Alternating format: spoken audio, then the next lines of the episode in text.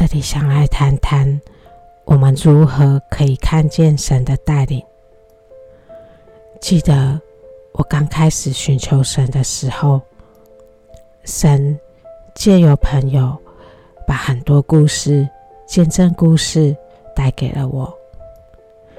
听了见证故事，让我也想雀跃欲试。但是真正开始关照神在我生活中的开始，是开始做祷告记录本。做祷告记录本，就像我们在记录账簿一样，也像是我们在账簿里做预算，在账簿里。我们把想要的列出来，我们去记录我们所得到的，我们也记录我们所开销的。祷告本账簿也有着类似性。我根据着日期记录着我读经时想更多去了解的经文，我记下哪一天。我有这样的祈祷，然后针对那一个想理解的问题，当每一次有更多的理解的时候，我也会记录下来。这样记录一段时间，我清楚的看见神怎么回应我的祷告，我也看见从祈祷到祷告获得解答。的间隔时间，神又是怎么渐进式的回应着我的祷告，帮助我在理解的晋升？这一切理解是借由事情的发生，对生活日常发生的事情的观察所得到的答案。神的说法帮助我们理解他的真理。是借由事情的发生，让我们用洞悉之眼去看见的。接着祷告记事本，我看见了神在事情上的安排，也看见了他怎么安排。在经历这些神的安排中，我感觉到他的爱，感受到了他的看顾。感受到了他的理解，他的全知，感觉到了他的怜悯，他的包容，他的耐心。我看见了，如果神是这样特别的照顾着我，再想想，他在每个人的生命里也是这样特别的照顾着每个人，这样的能力有多大啊？这样的爱有多深啊？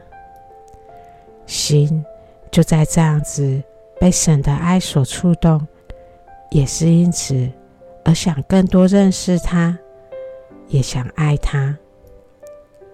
当我们看见神的爱，神的爱就会打动我们，让我们试着也想像他一样的去爱人。如果说，当我们无知的时候，我们对神的爱是那么的无知无觉，是那么的冷漠。我们心的距离与神是那么的遥远，而神是那样的不离不弃，不断派遣先知、神圣教育家，一次又一次的牺牲，为的是什么？只是为了打动我们这心是这么刚硬的人类，所以所做的祷告记录本中也让我看见了，就像我们欠了神的债一样，从里面我们看见了神的给予，却看不见我对神的付出。如果说，在与神的情感里，也用账簿的方式来记账的话，我们对神一直是亏欠的。这是在祷告记录本里我得到的最大的觉悟。那我们可以怎么来做祷告记事本呢？这里我想提供一个方式，或许可以作为开始，也可以开始培养我们自己的灵性感知力。因为在灵性的觉醒上，灵性感知的唤醒，唤醒我们对神的感觉，使我们可以开始做内观，开始觉知自己的内在的开始。在主喜课程第一册的第一单元里，有十九句经文，很多学习第一册的朋友。从那十九句经文的实践就开始获益，所以我们可以用那十九句开始来做练习。练习的方式是这样的：我们可以把那十九句经文印出来，然后分别剪成纸条，把纸条折起来，放在一个盒子或一个瓶子里。每天我们做反思时，针对自己想要改进的，然后我们去抽一张纸条，接着那纸条所告诉我们的，与我们今天想要去改变的心态结合，想想我们可以如何去实践那经文，每天重复这样的步骤。我们也去这样的做记录，看看历经一段时间后，我们是否发现神知道我们的问题，我们心中的疑惑也在神的看顾下得到了理解。这是借由神的话与神接触的方式。希望想在生活中经历神的人可以去尝试。去感觉神是不是在我们的生命里？这样的做法是有点类似祷告记事本的。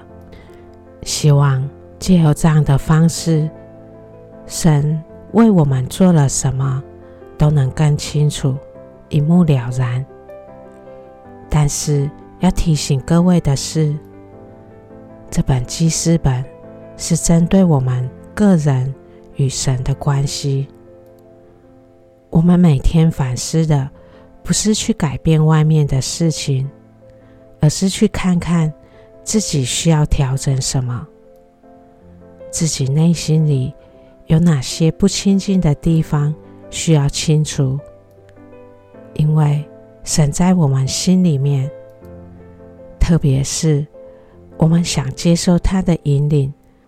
我们想要净化我们的内心时，我们才能看见他的引导。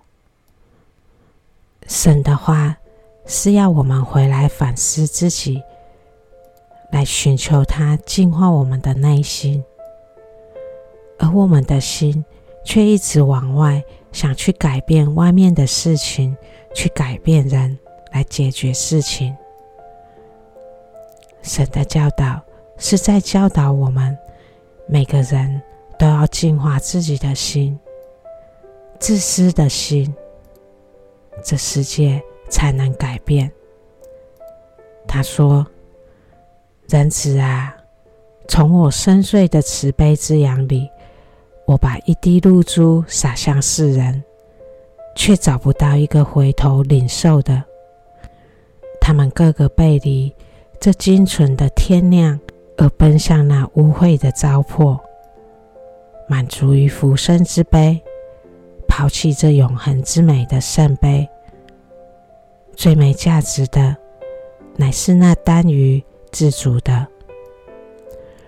当我们的心往外去寻求解决之道时，就好像他这里所说的，奔向那污秽的糟粕，满足于。浮生之悲。而如果我们开始反思，开始用神的话去反思，接受他的启示，就像接受他洒向世人的一滴露珠一样。我们的心从外回头来领受时，向心内领受时，我们才能用那精纯的天亮来净化我们的内心。这是借由神的话，他已洒向世人的一滴露珠，来净化我们的内心的。神的话跟人的话是不一样的。神的话才可以净化我们，因为那才有真正的方法、真正的力量可以净化我们。我们能不能得到净化，就看我们怎么用神的话来反思。我们领受他的话语的程度，使他的话语能真正净化我们的程度而定。真的希望各位可以去试试方法，也可以在自己的经典盒里放更多自己想去调整、想去改变、有助于自己的经文的纸条。也希望你们在这过程中，因此看见了神在你生命中的引导。祝福大家。